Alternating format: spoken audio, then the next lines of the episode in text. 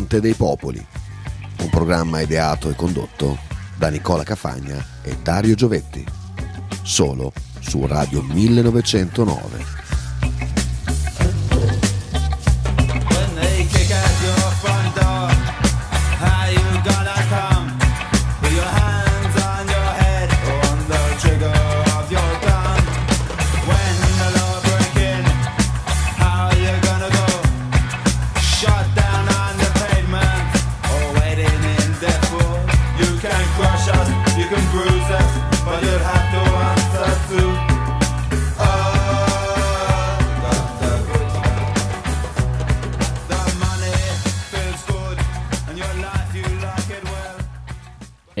Eccoci qua in diretta per una nuova puntata di Fronte dei Popoli. Come potete intuire, Darietto è in ritardo e quindi eh, dovrete per un po' accontentarvi solo di me e, e di quello che riesco a leggere dall'Imes.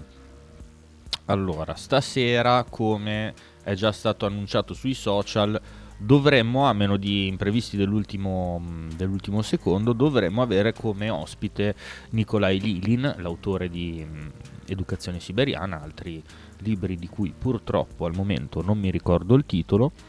E, mh, l'anno scorso, cioè l'anno scorso, la stagione scorsa fu una puntata molto molto pregna, ovviamente eh, i- il periodo era, mh, era particolarmente propizio perché c'era, c'era la guerra in Ucraina, come tutti sapete, non era ancora scoppiata ehm, la nuova guerra in Palestina, quindi i riflettori erano tutti scusatemi, erano eh, tutti puntati su quello che succedeva in Ucraina, soprattutto ehm, sulla tematica della, ehm, di quella che poi si è rivelata, almeno a mio personalissimo parere, eh, una russofobia dilagante.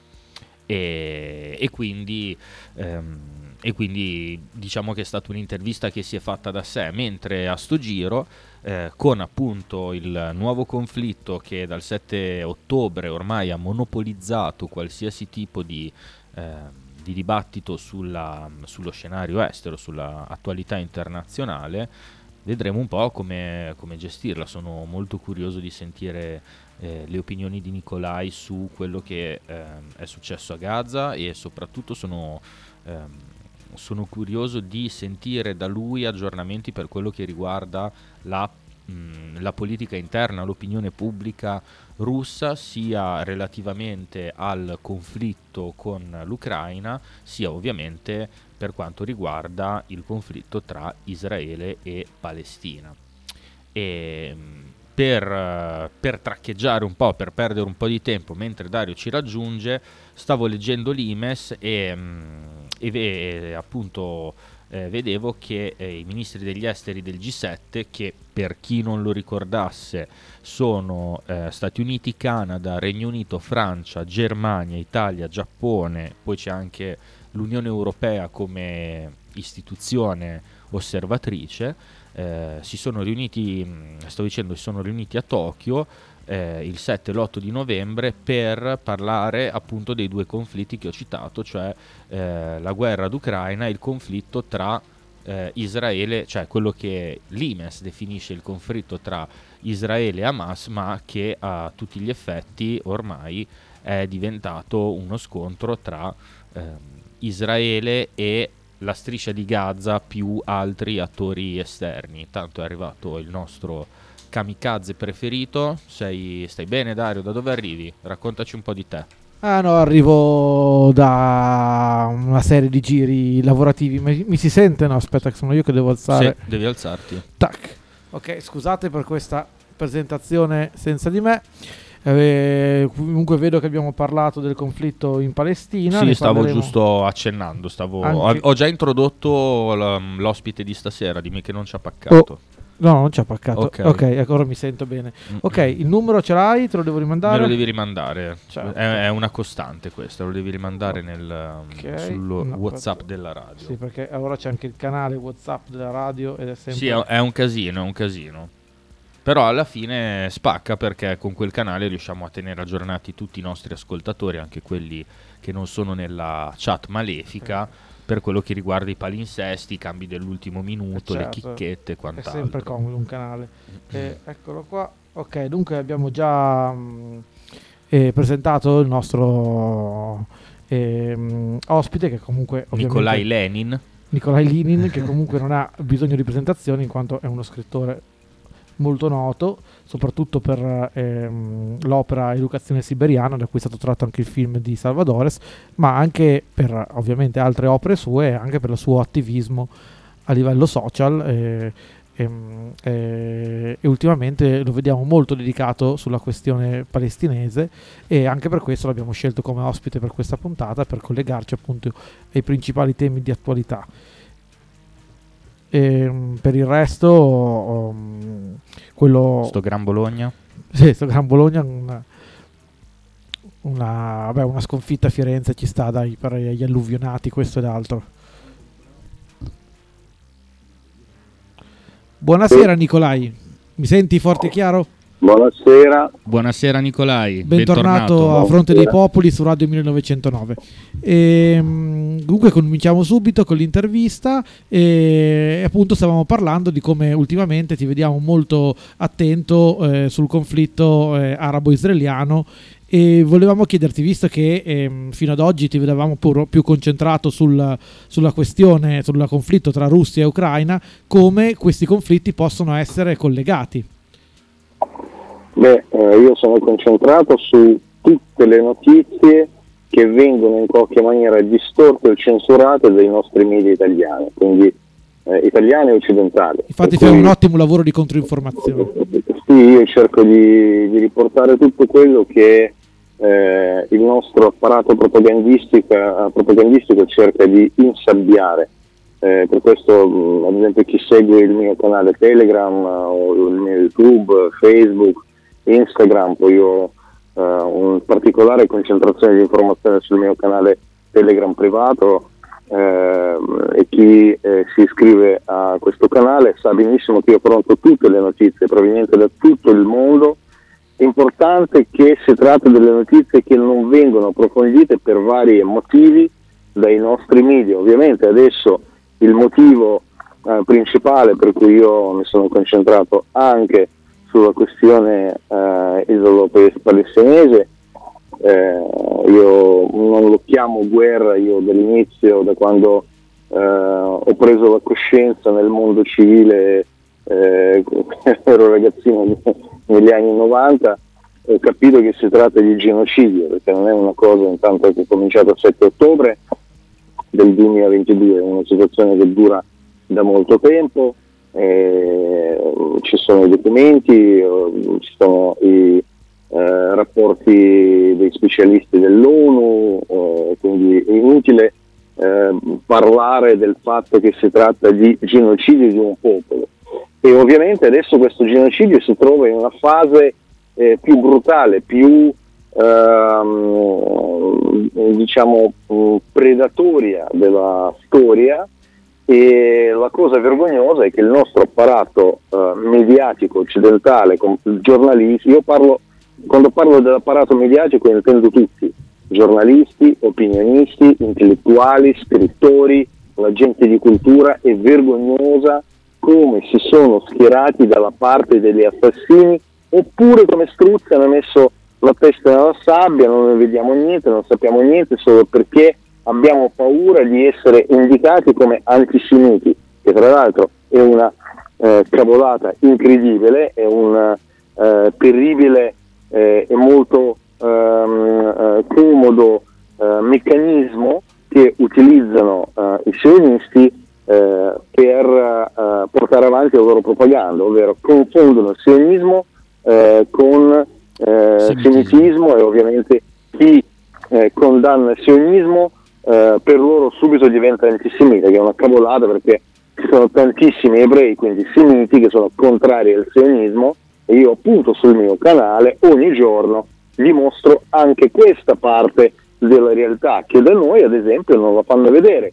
Tutte le manifestazioni di ebrei antisionisti che avvengono in tutto il mondo, a partire dalla Russia, passando per stesso Israele, dove tra l'altro vengono massacrati Infatti c'è una repressione brutale nei confronti dei- degli certo. oppositori politici in Israele e anche chiamare Israele la più grande democrazia del Medio Oriente alla luce di questi Ma fatti fa un po' ridere. per nessun modo, per nessun motivo. Io oggi ho pubblicato un materiale su cui ho lavorato una settimana sul mio canale eh, Telegram sui carceri eh, minorili per i bambini ehm, militari, cioè bambini palestinesi che vengono messi in questi carceri che ci sono in Israele, che tra l'altro unico paese al mondo di avere carceri di questo tipo, unico paese al mondo. Cioè carceri che militari per... sono carceri militari dove finiscono i bambini che subiscono processi, amici, viene, eh, è una cosa da impazzire, subiscono i processi militari dal Cioè- tribunale militare, Scusami quindi se- un tribunale non civile, non un giudice, no, tribunale militare condanna i bambini palestinesi ah, e questi vengono mandati in questi carceri che sono strutture militari. È una cosa allucinante abominevole, nessuno ne parla. Ti volevo, ti volevo appunto chiedere se, ehm, cioè alla fine mi hai già risposto, eh, praticamente questi bambini, bambini, cioè non minorenni, si parla anche di ragazzi attorno ai 10-12 anni più o meno, no? Bambini da 6 anni in poi. Wow, eh, sono detenuti in un carcere militare come può essere... eh, Non in un carcere, negli carceri, Sì, sono mi- le strutture Sì, moltepliche. Certo, certo, in carceri militari come per esempio da noi può essere ehm, Peschiera del Garda e sono, cioè quindi sono sorvegliati da dei militari, dalla polizia militare. Certo, certo. Sì, sì, Dei certo, bambini. È una struttura militare. Si può dire che in Israele ci sia un vero e proprio regime di apartheid? Sì, sicuramente, ma questo da tanto tempo. Questo si diceva ancora eh, negli anni 70. Io mi ricordo quando io ero un bambino sovietico e mia madre era una delle ehm, coordinatrici di Partito Comunista presso una grandissima fabbrica eh, tessile nella nostra città. Erano 50.000 operai che lavoravano in questa enorme fabbrica, enorme complesso. Mia madre era quella che ehm, dirigeva il Partito Comunista in quella fabbrica, era scelta dalle operai, dalle altre compagne. E da noi arrivavano le persone da tutto il mondo, soprattutto dal Medio Oriente, perché eh, c'era un programma di eh, Unione Sovietico molto attivo, eh, dove il governo sovietico inseriva le persone di altri eh, paesi eh, nelle realtà di produzione per insegnare loro come si produce. Ad esempio così ho conosciuto molte donne che sono arrivate eh, da Afghanistan e che cercavano di imparare il mestiere tessile e come gestire la fabbrica tessile per poi rifarlo in Afghanistan. Stessa cosa avveniva in Palestina, da Palestina arrivarono compagne, tra l'altro le donne moderne, le donne molto belle, con dei loro sogni, eh, con eh, quella loro eh, dolcezza medio orientale che si incontra anche eh, nei popoli arabi, negli arabi, gente che ehm, si, d- dall'inizio, anche senza conoscerti, si atteggia nei tuoi confronti con bontà. E, e loro già all'epoca, quando raccontavano ciò che sta avvenendo, mi ricordo mia madre quando li ascoltava piangeva, e io ero piccolo, non capivo bene tutti- tutte le situazioni, però mia madre quando mi raccontava ha detto guarda queste signore hanno ammazzato due figli. E io non riuscivo a capire, cioè per noi l'Unione Sovietica all'epoca era una cosa eh, in- incredibile che qualcuno possa uccidere bambini di una persona, invece quella era una eh, rappresentanza fisica ciò che era oppressione di sionismo israeliano, perché poi non parliamo qua, noi anche eh, sbagliamo terminologia e eh, giochiamo a favore eh, di chi cerca di eh, seminare caos. Eh, Il problema non è Israele, Israele avrebbe potuto coesistere con Palestina se avesse una decente dirigenza. Io vi ricordo che a un certo punto c'era una persona in Israele ehm, che ha cominciato a intraprendere una strada civile Isaac che si Rabin. chiamava Isaac Rabin. Isaac Rabin è stato ammazzato da chi? È stato ammazzato da ebreo sionista, pagato da ebrei sionisti americani, perché lui voleva mettersi d'accordo con Yasser Arafat perché era una persona illuminata, lui ha capito che con la guerra, con la violenza, con soprusi, con genocidi non si può costruire la felicità, la felicità non si costruisce massacrando gli altri. Eh, certo, è un fatto E- noto di come i, i- i nazionalisti più estremi e, e- ebrei, cioè i sionisti, abbiano eh, ostacolato il processo di pacificazione con, eh, con, eh, la popolazione araba della Palestina e questo abbia eh, ovviamente portato a uno scontro frontale. Certo, il problema sai qual è? Che i sionismi, no, eh, i sionis- il sionismo, perdonatemi, eh, non prevede la pacificazione. Il sionismo è una, ehm, io mh, lo chiamo eh, una struttura politica della psicopatia collettiva. Wow. C'è una psicopatia collettiva in Israele e questo è chiaro. Eh, quando noi, eh, guarda, io mm, soprattutto negli ultimi anni studio la psicologia, ho un mio caro amico che ah, nell'Università Università Governativa di Mosca è uno dei più grandi esperti di eh, psicologia collettiva. Ehm, una, mm, si chiama uh, di cognome, un grandissimo esperto russo. Scusa, non ho capito se, se è specialista di psicologia collettiva o cognitiva. collettiva, Ok, collettività, ok, ok. collettività. Capito, grazie. Sì. E lui su questo fa molti insomma, studi, ha scritto dei libri.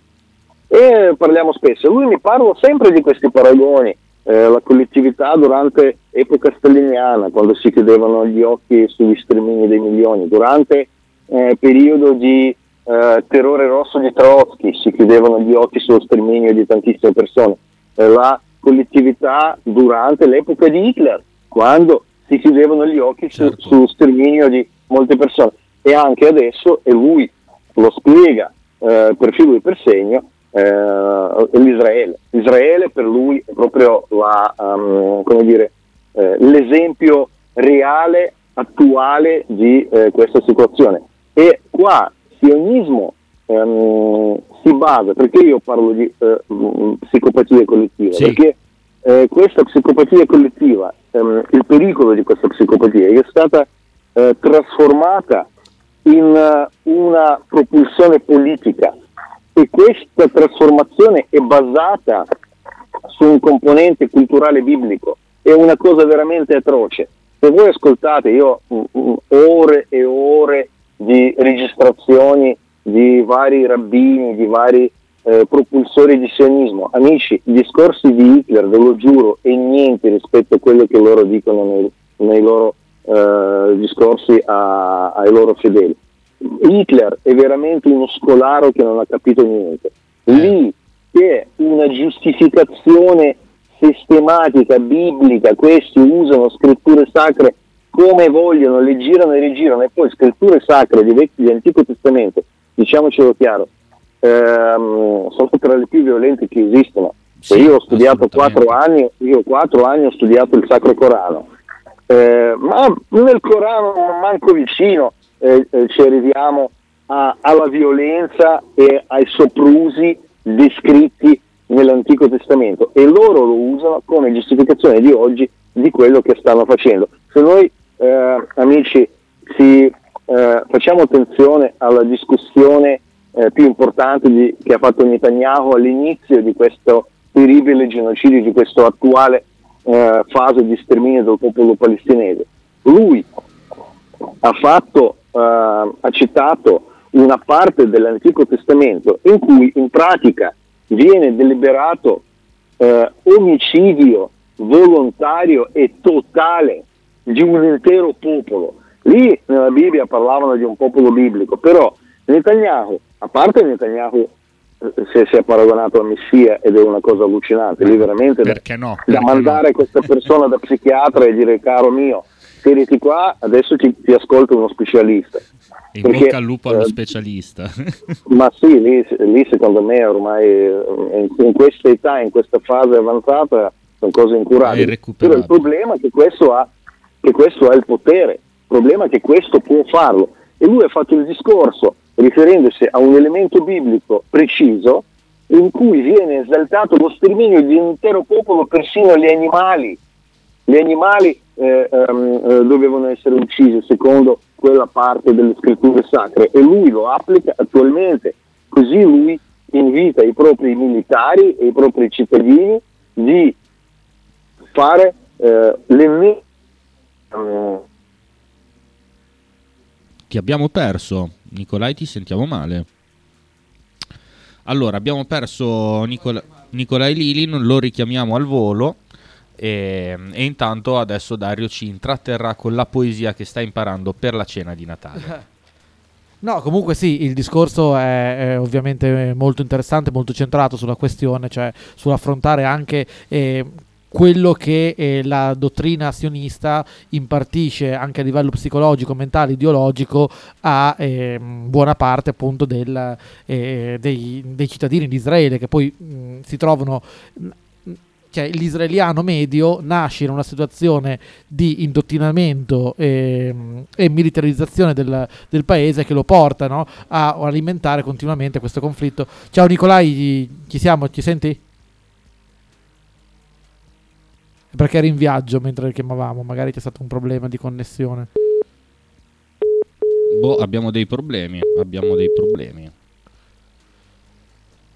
Continua, continua. No, sì, eh, appunto, dunque la questione, per dirti, io ho avuto anche esperienza con qualcuno che è andato a lavorare addirittura in Brasile a un campus di ehm, ragazzi, di bambini israeliani che erano lì in una specie di vacanza studio, diciamo, estiva e, e, e erano indottrinati proprio all'odio verso il, l'arabo palestinese che veniva identificato con il terrorista. Quindi c'è una questione anche che si alimenta, no? E che ovviamente, come diciamo sempre, odio chiama odio, ma è, di fatto è così. C'è un paese che dalla sua nascita si percepisce colpisce in guerra, che non ha ancora neanche una Costituzione vera e propria, ma che vive su un'ideologizzazione e indottrinamento totale, che ovviamente ha delle, delle conseguenze eh, terribili a livello poi pragmatico. Nicolai, ci senti? Sì, sì, sì, ti avevamo certo, perso, certo. scusa. Sì, sì, ti avevamo perso. Era il maresciallo che cambiava nato. Esatto, eh, sì, esatto. esatto. È il Mossad che ci... E a proposito de- del parallelismo che, che stavi facendo, ehm, a, parte, eh, a parte comunque col senno di poi dire che ehm, in una retorica che è quella psionista ma un po' diffusa purtroppo a, a mio personalissimo avviso in uh, tutta la retorica eh, ebraica è quando un popolo si definisce il prescelto da Dio dopo magari c'è qualcuno che, lo, che può degenerare un po' in questa applicazione del concetto.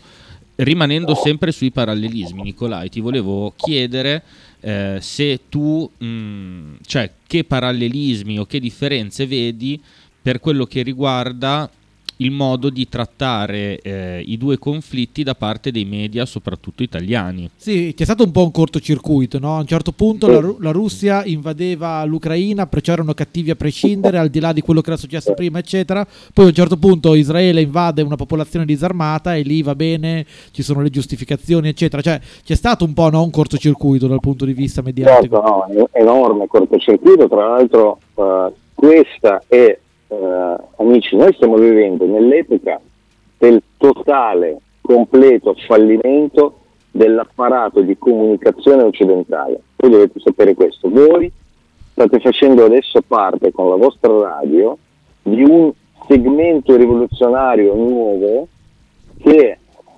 da qui a, a, pochi, eh, a pochi anni diventerà uno degli strumenti sicuramente più affidabili dell'Occidente perché l'apparato vecchio è ormai si è demolito da solo.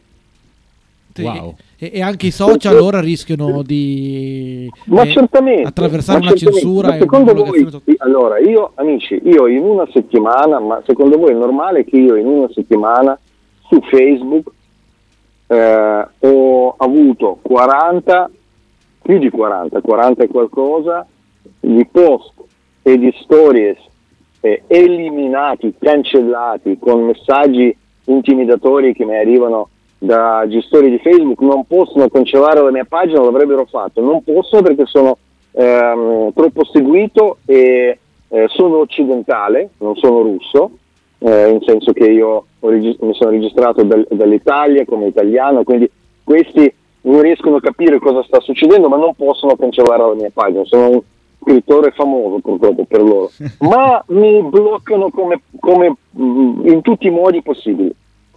40, 40 e qualcosa storie in una settimana. Eh, su Instagram stessa cosa, uh, su YouTube stessa cosa. L'altro giorno ho caricato un video, bloccato subito eh, appena caricato, non sono riuscito neanche a mandarlo online, subito me l'hanno bannato perché il, eh, loro applicano dei eh, nuovi sistemi che rilevano eh, parole chiave, io ho parlato, ho nominato 3-4 volte eh, parola Gaza, Israele, genocidio, fine. Bloccato, proprio è arrivata eh, l'avvertimento che lei, il vostro video non è in linea e fine. Unico, unico oggi strumento sui social dove io posso liberamente e come voglio dire tutto quello che voglio e dove c'è un vero pluralismo è il Telegram. Per questo io ho due canali Telegram, uno pubblico dove eh, ogni tanto pubblico le cose, un altro su abbonamento dove io sono tranquillo, sereno, che non ho provocatori, non ho eh, vari personaggi che poi mi denunciano, perché io purtroppo in Italia becco le denunce eh, per, per, le cose che dico. Eh, ecco, questa è un'altra parte importante di questa storia, perché quando tu in Occidente parli delle cose eh, che vanno contro la linea narrativa dei mainstream, allora automaticamente tu vieni denunciato per varie cavolate, ragazzi. Io ho otto denunce in corso, eh, ho, ho, non otto denunce, otto processi, denunce sono molti di più. E comunque tutti questi processi finiranno a mio favore, però intanto io devo pagare avvocati, intanto io devo venire a processi personalmente, quindi devo prendere aereo eh, dalla casa mia in Medio Oriente per ritornare in Italia. Per me è, un, è una fatica. Ti fanno eh, come dire, ti vogliono stancare, questo è il loro sistema. Comunque, questi sono i segnali buoni in realtà. Quando succede così, vuol dire che il sistema non ce la fa più. Loro arrivano a, a, a usare queste armi estremi perché loro sono amici alla rovina, non ce la fanno più. E la situazione tra Russia e la differenza tra Russia e Israele è una delle situazioni chiavi che ha messo a KO tutto questo sistema di falsità che noi abbiamo visto durante il Covid, abbiamo visto eh, prima del Covid quando cercavano di eh, diciamo, mettere eh, una, uh, una, corona alla testa dei nazisti trasformandoli negli eroi, eh, poi dopo uh, intervento russo in Ucraina, dopo otto anni di massacri di russofoni con armi forniti dall'Occidente, eh, perpetrati dai nazisti addestrati dai militari occidentali, con nazisti occidentali all'interno delle fila dei eh, battaglioni nazionalisti ucraini. Cioè, tutta questa cosa è stata qua rappresentata come una cattiva eh, azione di un folle Putin che si sveglia una mattina e decide di invadere l'Ucraina. E ha funzionato per un pezzo. All'inizio l'hanno abboccato gli occidentali, poi qualcuno ha cominciato a corrersi, ma sì, forse non raccontano tutto, ma sì, forse stanno raccontando eh, delle baggianate perché eh, comunque ci sono molte cose che non quadrano. Adesso per tutti è chiaro che per quasi due anni ci hanno raccontato le balle totali sulla guerra in Ucraina. Per quale motivo? Perché noi abbiamo visto questa cosa dai numeri. Cattivo Putin invade Ucraina e in due anni di guerra aperta Amici, quando io parlo di guerra in Ucraina, la cosa importante che noi dobbiamo sapere è che in Ucraina c'è la guerra, ovvero due paesi con due eserciti strutturati si scontrano sul campo. In uh, Palestina esercito non c'è, ci sono i civili, c'è un gruppo che si chiama Hamas, che tra l'altro è stato creato e sovvenzionato anche dagli israeliani in funzione anti-OLP di Yasser Arafat, ed è una schifezza della quale nessuno vuole parlare, e quindi l'esercito israeliano con aiuto di occidentali sta massacrando il popolo civile, lì non è la guerra. La guerra è quando c'è un scontro di Tra due eserciti. eserciti che a livello almeno strutturale sono gli eserciti. Non dico che uno deve, cioè che devono essere uguali di forza, no, ad esempio quando Hitler eh, invadeva l'Unione Sovietica, era sicuro che nell'Unione Sovietica c'erano eh, 150 divisioni, poi sbagliato erano 250, ha perso la guerra. Eh, però erano due strutture, due eserciti, qua non c'è esercito, quindi questo paragone non regge. E voi immaginate, in un mese, in un mese di un'operazione militare di uno sterminio sul territorio piccolissimo che eh, lì dove adesso interviene Israele, se noi prendiamo questo pezzo di terra e lo applichiamo al fronte che Russia sta affrontando in Ucraina, eh, Israele affronta eh, le operazioni militari neanche sulla decima parte di quello che è il fronte russo. E qua io domando, io faccio domanda da ex militare, io sono sergente maggiore in congedo delle forze speciali della Federazione Russa. E quindi io domando, come un ex militare, come uno che ha la mentalità basata su cifre, su numeri, su queste cose qua, io domando, ma com'è possibile che in un mese di attività su un territorio neanche dieci volte grande il territorio in cui interviene la Russia, Israele è riuscito a fare vittime che superano di gran lunga le vittime che sono state fatte eh, in due anni di intervento russo in Ucraina. Sì, è una cosa incredibile. Noi abbiamo condannato Putin e l'abbiamo fatto, va bene, io, io su Putin non voglio, uh, come dire, non voglio essere avvocato di Putin assolutamente, cioè uh, sicuramente i suoi errori, le sue colpe, però io dico, se noi abbiamo condannato Putin inventando le balle che lui ha, rubato ai bambini ucraini, cazzata enorme che io ho smontato tra l'altro sempre facendo un materiale enorme sul mio canale privato Telegram. Però ancora oggi contro Putin c'è questa accusa. Presumibilmente ha rubato Putin cattivo come un Grinch americano, no? si è colorato di verde, ha messo questi bambini ucraini nella sacca e li ha portati via. E io domando, ma scusate, ma con tutti i bambini che in un mese sono stati massacrati israeliani, ma perché non c'è, non dico condanna, ma neanche una pubblica solidarietà delle strutture occidentali, del mainstream occidentale con il popolo palestinese che subisce questo terribile martirio.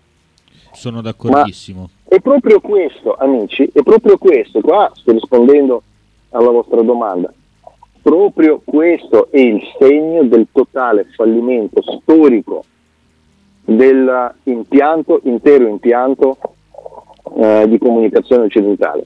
Eh, Nessuno sano in mente crede più alle balle che raccontano i nostri giornalisti, opinionisti, intellettuali, eh, scrittori, eh, le persone appartenenti al mondo della cultura. Sono tutti collusi con gli assassini. Abbiamo parlato prima, hai citato appunto di Hamas e sua, della sua genesi, no? di come in un certo modo il, anche Israele abbia contribuito a far emergere i, i, circuiti più, diciamo, tra virgolette, islamisti rispetto a quelli più laici, come poteva essere l'OLP, il Fronte Popolare per la Liberazione della Palestina, eccetera. Però abbiamo visto anche che Hamas negli ultimi anni ha cambiato un po' il suo collocamento anche a livello ideologico e internazionale. Se ad esempio nel 2011 fino al 2013 e qualcosa di più sosteneva le mm, primavere arabe anche in Siria contro Assad appoggiando gruppi come Al-Nusra eccetera ultimamente pare essersi avvicinata di più all'asse mm, dell'Iran, quello sciita cappeggiato dall'Iran, avere più rapporti con Hezbollah il Libano e anche in Russia eh, ha, ehm, eh, la, la, stessa Russia ha ricevuto una delegazione di Hamas per cercare di in qualche modo intermediare nel conflitto eh, arabo-israeliano. Tu come pensi che siano adesso i rapporti tra, eh, parliamo proprio della Russia, la Russia e, e il governo della striscia di Gaza? Ma allora, voi dovete sapere e capire una cosa.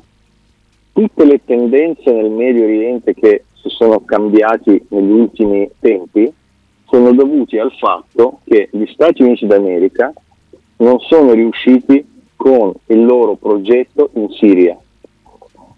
L'ultimo tentativo dell'Occidente di distruggere, demolire eh, il paese che noi chiamiamo Siria, paese gestito da eh, un leader coraggioso eh, che si chiama Assad, possiamo parlare bene, possiamo parlare male di lui, ma sicuramente un leader che si è dimostrato coraggioso, non ha abbandonato la propria posizione, non ha abbandonato le proprie idee, ha resistito, la sua moglie pure ha avuto un tumore per via di tutta questa situazione e comunque sono usciti fuori vincitori da questa eh, terrificante tragedia, perché ciò che è accaduto in Siria è una tragedia. I russi sono intervenuti. È stata la prima volta quando i russi hanno affrontato gli Stati Uniti d'America e il mondo occidentale in maniera seria fuori dai loro confini. Finite le guerre in Caucaso, che erano la piaga, e le guerre in Caucaso erano tutte fomentate da varie organizzazioni eh, terroristiche eh, finto islamiche, eh, come ad esempio i Wahhabiti ehm, arabi, di, sauditi, oppure talibani eh, di Afghanistan, cioè, eh, oppure eh, Al-Qaeda che poi si è trasformata, una parte di Al-Qaeda si è trasformata nell'ISIS. Insomma, tutta questa gente noi negli anni 90 li avevamo in Uh, Caucaso, nord del Caucaso, Cecenia, Dagestan che facevano casino da noi, attentati terroristici, uccisioni, perché avveniva tutta questa cosa? Perché Stati Uniti d'America cercavano di smantellare la Russia, non sono riusciti all'interno della Russia, Russia li ha mandati via e ha cominciato a interagire in Medio Oriente per ovviamente preservare i propri interessi e anche per preservare gli interessi del mondo multipolare perché il controllo totale degli Stati Uniti sul territorio medio orientale vuol dire controllo eh, assoluto eh, di ehm, risorse di cui dispone Medio Oriente e anche di aree commerciali, di eh, passaggi commerciali. Con la guerra in Siria è cambiato totalmente l'equilibrio. I russi e i siriani hanno vinto, gli americani hanno perso. Loro sono rimasti in minoranza, il mondo ha visto la loro debolezza. Per questo motivo le organizzazioni come Hamas, che voi dovete sapere, Hamas è un'organizzazione creata artificialmente, come tutte le organizzazioni create artificialmente, dietro alle quali non ci sono delle vere e proprie idee. Che cos'è Hamas? Hamas è un'organizzazione creata, una ramificazione di fratelli musulmani eh, egiziani. Voi sapete che cosa sono fratelli musulmani d'Egitto? Certo. Sono un'organizzazione domestica dei, dei servizi segreti egiziani. Sì. Una, di, di parte, diciamo, dei servizi segreti. Sì, sì, Quelli sì, più legati al. Qatar e la Turchia. Bravo, bravo, bravi, bravi. Voi, voi sapete molto e eh, io sono contento, è molto bello parlare con le persone che finalmente sanno qualcosa. Comunque, eh, la ramificazione di quell'organizzazione lì è chiaro che loro devono per forza seguire la corrente. Ma voi immaginate Yasser Arafat e OLP storica fare questi cambi? Assolutamente no. Quelli erano persone mosse da idee dalla vera lotta. Quelli erano, eh, come dire, le organizzazioni solide di una volta. Come mh, se noi vogliamo parlare oggi anche nel mondo di politica avviene la stessa cosa. Guardate, se noi mettiamo uh, rappresentanti di mondi diversi, ad esempio da una parte mettiamo Putin, no? una persona che rappresenta se stesso, un politico che ha delle idee, un politico che segue ciò che sono gli interessi suoi del suo paese. Dall'altra parte mettiamo, non so, uh, un Rishi Sunak, Macron, Scholz, uh, Berbo, oppure la nostra Meloni. Chi sono? Quando io guardo questi politici occidentali, io non vedo statistiche. Io eh, vedo, come diceva Karel Čapek nel suo bellissimo eh, romanzo La guerra di Salamandre, che è un passaggio meraviglioso dove spiega tutta questa gente. Karel Čapek dice, loro vengono come un migliaia di maschere senza volto. Sono, eh, non rappresentano niente, gente vuota, Sì. gente che non ha individualità. Sì, autonomi, bravi. E questa eh, la, ehm, il senso di scontro dei nostri tempi. Per questo motivo Hamas giustamente sta cambiando, loro capiscono che gli equilibri cambiano, eh, situazioni stanno cambiando, anche loro passano, ehm, testano con i loro tentacoli, eh, testano varie situazioni. Adesso ovviamente per sopravvivere hanno bisogno per forza di interagire con eh, quella parte del mondo che ancora eh, tempo fa, per conto dei loro ex padroni, loro eh, cercavano di affrontare, ma come abbiamo visto tempi cambiano eh, e, e quindi questo è, una, è, un, è un grande eh, esempio di come rapidamente sta cambiando l'equilibrio in Medio Oriente. Amici, ed è solo inizio, sarà molto peggio, molto più doloroso più avanti e io non credo che Israele riuscirà a mm, sopravvivere così come lo conosciamo adesso a questa situazione. Ci stanno scavando una fossa, ci stanno scavando una fossa. Personalmente me lo auguro e quello che ti volevo chiedere adesso, facendo un ribaltamento, è come si inserisce nella- nel dibattito pubblico russo questa, eh, questo nuovo conflitto tra eh, Israele e, e Palestina e Hamas e soprattutto se vengono, eh, se vengono fatte delle valutazioni ulteriori per quello che riguarda l'atteggiamento dell'Occidente, della Nato per capirci. Certo, i russi ovviamente si schierano dalla parte del popolo palestinese e questo lo si vede anche dalle azioni dei russi. Loro ha- hanno già man- mandato due aerei carichi di eh, tonnellate eh, di aiuti umanitari, tra l'altro eh, qualche tempo fa, ma forse una settimana fa, forse un po' di più, durante eh, un'assemblea straordinaria dell'ONU dedicata mm, ai bombardamenti dell'esercito ucraino contro i civili del Donbass, rappresentante russo, tra altre cose, eh, ha chiesto a- ai rappresentanti eh, della eh, Commissione di sicurezza dell'ONU di prestare attenzione ad un fatto vergognoso, ho detto noi abbiamo mandato eh, i- eh, gli aiuti medici per gli ospedali per i civili di Gaza e già secondo convoglio è stato fermato e distrutto dall'esercito israeliano. Sono materiali. L'esercito israeliano ha fermato un convoglio di aiuti eh, medici e li ha distrutti. Tra l'altro c'è stata anche una, eh, una dichiarazione ufficiale di uno dei rappresentanti dell'esercito israeliano che ha detto che a- agli abitanti di Gaza non servono i medicinali. Wow. Io ho pubblicato tutta questa cosa, ci sono le fonti, ho pubblicato sul mio canale privato Telegram.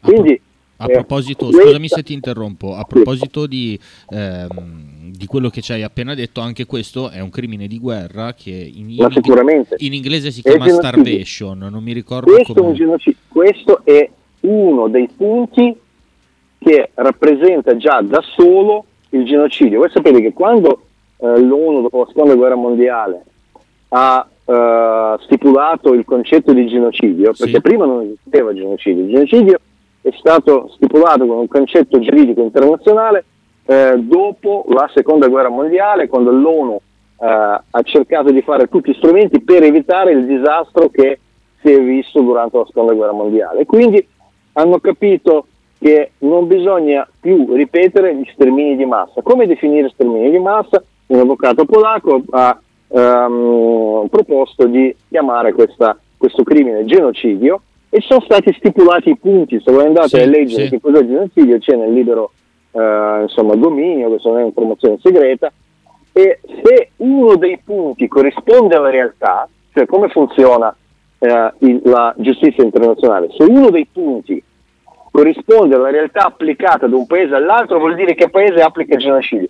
Eh, Io ieri so- eh, ero mm, con eh, un mio amico eh, con quale sabato andremo a manifestare a Milano eh, contro eh, il genocidio di popolo palestinese Interverrai Il- anche nel... sì, sì, interverrò sicuramente, ci sarò io, Monio Vaglia, ci saremo in tanti. Comunque, ehm, io ieri ero con mio amico e parlavamo con questo mio amico e eh, lui è un professore universitario e lui mi ha detto Nicolai, tutti i punti corrispondono con quello che sta adesso attualmente sta facendo Israele, pure il punto di eh, evitare che c'è, c'è un punto particolare dove si dice che eh, genocidio è quando un paese ehm, crea meccanismi che evitano la possibilità di un popolo di progredire, cioè di creare la prole. Sì, è E vero. quello che hanno fatto adesso a 39 bambini che sono stati morti nelle incubatrici perché Israele ha lasciato senza eh, combustibile gli ospedali di Gaza che hanno eh, i, eh, i generatori elettrici che lavorano eh, con combustibile fossile.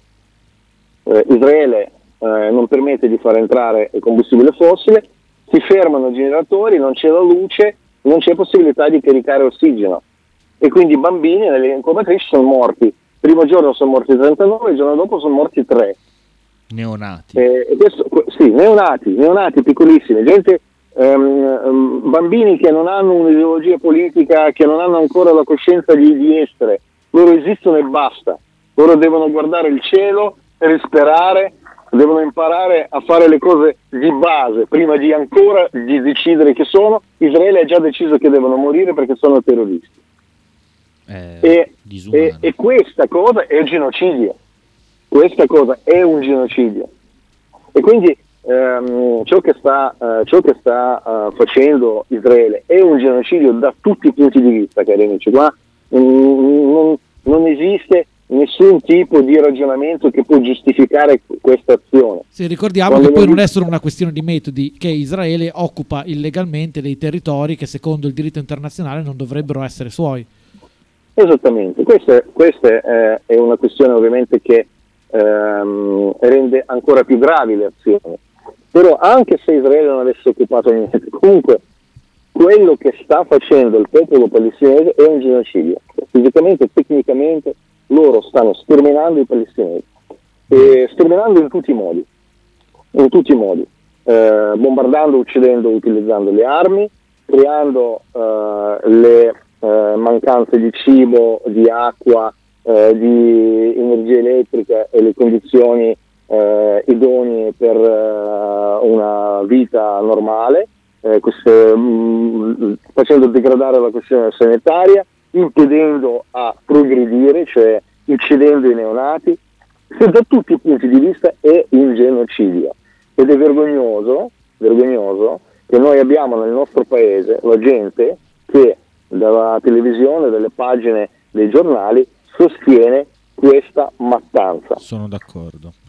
Mentre ci avviamo verso il finale di questa puntata che mh, ti confesso Nicolai che mi sta davvero esaltando, torniamo verso il conflitto ucraino anche perché mh, per quanto ci capiti di parlarne spesso, quando sento ciò che, eh, ciò che lo Stato israeliano combina al popolo palestinese, dopo un po' mi, mi sento davvero intossicato e, eh, e ho bisogno di, di cambiare argomento. Volevo chiederti, per conto di Kita, che ci ha scritto, è uno dei padri fondatori di questa radio, eh, cosa ne pensi tu invece del, mm, di quello che...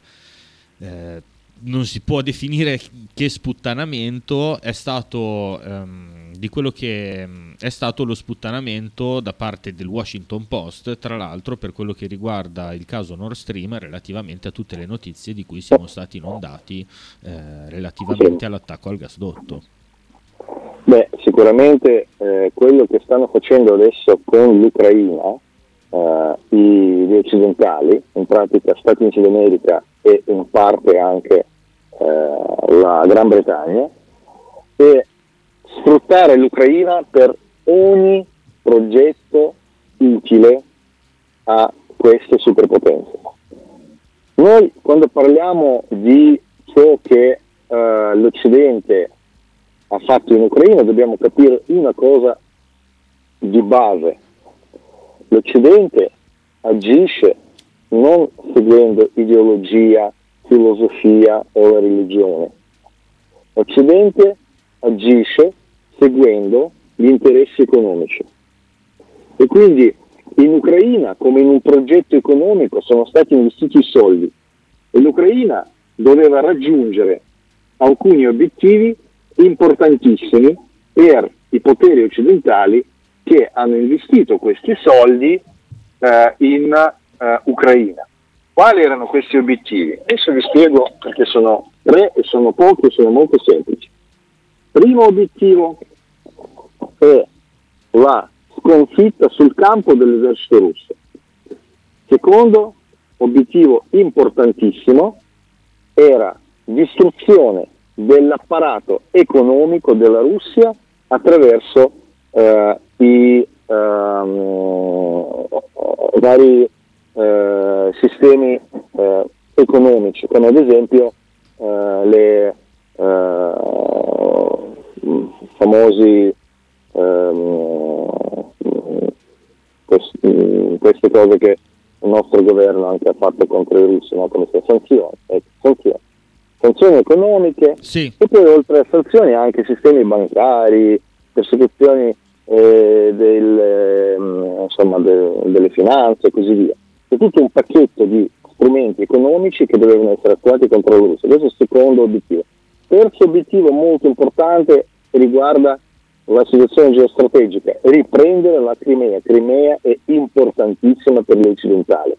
Chi controlla la Crimea controlla il Mar Nero, Sì. Crimea è una porta aerea fissa nel Mar Nero, chi controlla quel territorio lì controlla tutto in quella parte geostrategica.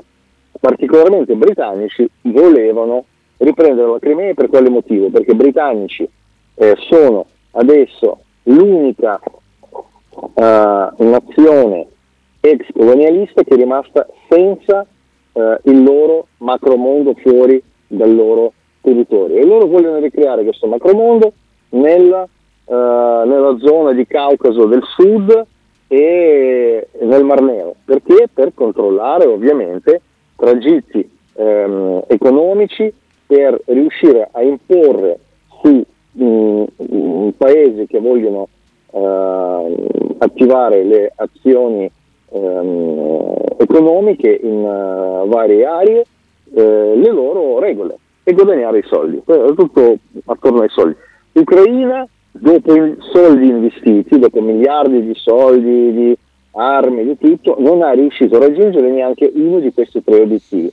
E adesso l'Ucraina viene utilizzata, ovvi- ovviamente si tratta di un progetto fallito, eh, è chiaro per tutti, l'Ucraina non potrà mai più fare niente di utile per l'Occidente, eh, diventerà semplicemente questa zona in cui eh, ancora investiranno i soldi giusto per dare fastidio ai russi, ma a livello geostrategico non porterà alcun importante vittoria all'Occidente l'Ucraina. L'Ucraina Può essere è- utile per eh, tenere occupata la Russia in una guerra d'attrito, comunque impegnativa. Sì, per fare terrorismo, ma ai russi è anche utile questa guerra, bisogna dire. Cioè, Quando noi parliamo, quello che non hanno capito gli occidentali, che il popolo russo si compatta e dà il meglio di sé durante le situazioni del genere. Adesso in Russia cresce il PIL, eh, eh, stanno producendo tantissime armi, i giovani eh, stanno entrando in massa nell'esercito, hanno trovato nuova, ehm, un nuovo obiettivo eh, per la loro propulsione geostrategica, cioè la nuova guerra contro l'Occidente. Loro hanno capito che l'Occidente, come nel passato, quando la- il nazismo è arrivato a conquistare l'Unione Sovietica, l'Occidente per la seconda volta nella storia, l'Occidente collettivo, perché all'epoca era l'Occidente collettivo che si chiamava Terzo Reich, non era la Germania contro Sì. la quale faceva la guerra in Russia, sono le balle che raccontano a noi. Dicono no, ma sono cattivi tedeschi, no, no. Tutto l'Occidente collettivo combatteva contro i sovietici. Fino al 1943 persino gli americani. Gli americani hanno costruito ai nazisti tutti i loro impianti eh, che creavano eh, le, mh, il loro carburante, perché i nazisti Ah. non avevano carburante. Se, nazi- se carri armati nazisti sono riusciti ad arrivare fino a Mosca, grazie al fatto che la Standard Oil statunitense ha costruito e gestito fino al 1943 gli impianti in Germania che producevano mh, una sostanza che somigliava a petrolio in base al carbone e a un elemento chimico che venivano uniti insieme e si creava questa sostanza che era una- un sostituto di benzina. Però loro non hanno calcolato bene il fatto che in Russia eh, la temperatura d'inverno arriva a 30 sotto zero e questo sost- sostituto a 15 so- sotto zero gela, per questo i, Aia. i nazisti È, è un- è sempre una costante della storia sottovalutare la Russia e il clima. Ma no, bisogna mai andare in guerra contro la Russia perché i russi vincono sempre e comunque. E- ma non per cattiveria, perché fanno anche loro fatica di gestire il loro territorio. E- e invadere la Russia è un suicidio. Guardate come vivono i russi e domandate, volete anche voi vivere così con questi problemi? No. E allora lasciateli loro che ormai da, da secoli sono abituati. Comunque, eh, eh, la situazione la situazione che noi eh, oggi stiamo eh, vivendo in Ucraina e vedendo l'atteggiamento di Occidente nei confronti dell'Ucraina è un classico eh, modo di sfruttare ormai un progetto fallito per scaricare su questo progetto tutte le colpe.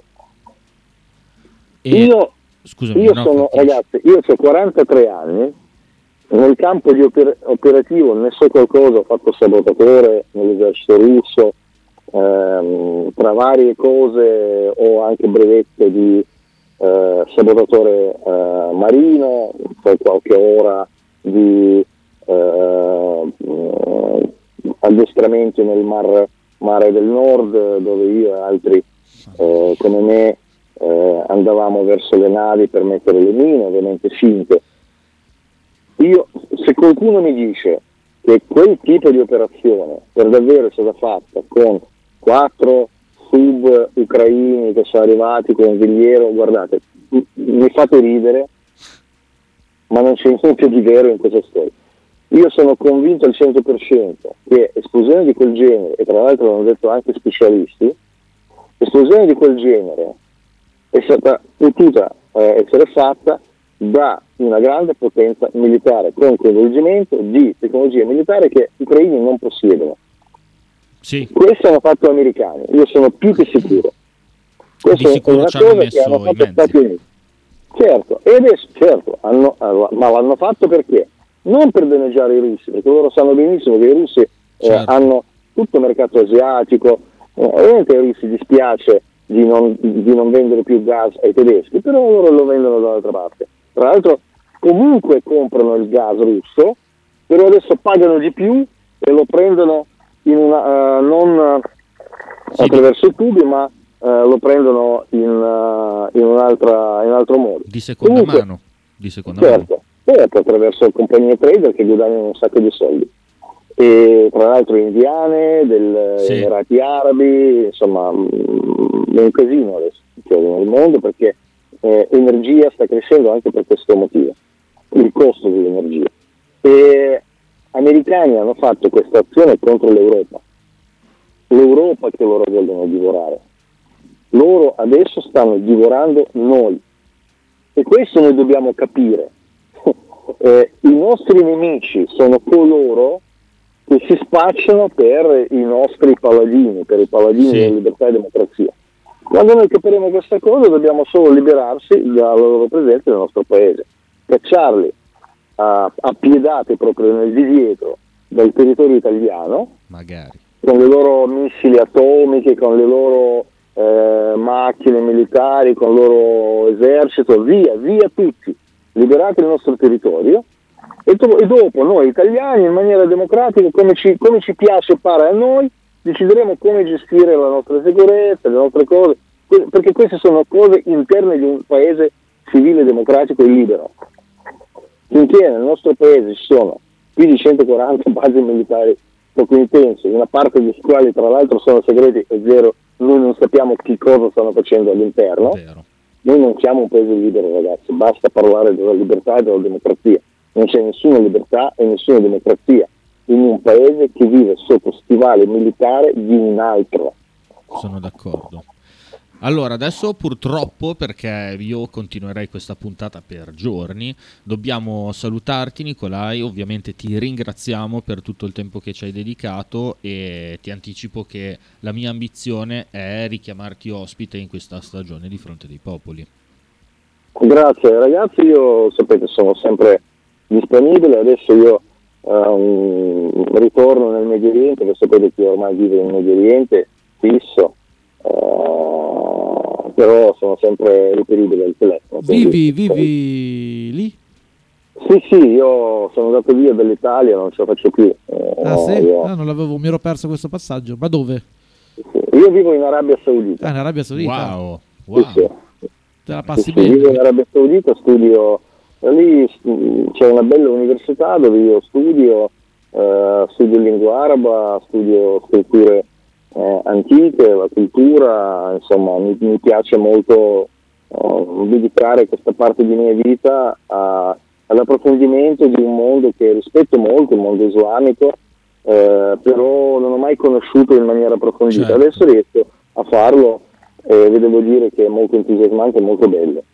Certo, sì, sì, è una cosa che affascina tantissimo anche noi. Ce lo racconterai la prossima volta che ci sentiamo. Sicuramente, con piacere. Ottimo, allora grazie mille Nicolai e buona serata. Grazie a voi, buona serata. Buona serata, alla prossima. Beh, eh, direi che è stata una bella puntatona, mi ha fatto di brutto piacere, Come devo confessarlo, il, eh, il paio di complimenti che ci siamo presi, Dario. È, è sempre, è sempre una soddisfazione. Sì, no? certo, ovvio, sempre bello ehm, impegnarsi in queste ehm, attività di controinformazione e trovare anche eh, qualche riconoscimento. Mi fa molto piacere quando ospiti anche di un certo lustro, di un certo prestigio ehm, sono ehm, entusiasti di partecipare alla nostra trasmissione perché vuol dire che comunque qualcosa noi restituiamo a livello eh, di contenuti, ma anche spero anche a livello di visibilità. Speriamo. Beh, intanto direi che possiamo andare a Ah. letto contenti prima di salutare e ringraziare tutti i nostri ascoltatori che ci hanno seguito questa sera. Eh, vi ricordo che dopo di noi ci sono i ragazzi del metal, quindi state qui perché è un programma della Madonna. Che vi piaccia o no il genere, fidatevi che sono due eh, uomini di intrattenimento che non potete perdervi, i nostri Matte e Fede del metal, appunto. E mh, detto ciò, mettiamo sulla sigla di Fronte dei Popoli e andiamo a Nanna. Ciao Dario. Ciao. Fronte dei Popoli, un programma ideato e condotto da Nicola Cafagna e Dario Giovetti, solo su Radio 1909.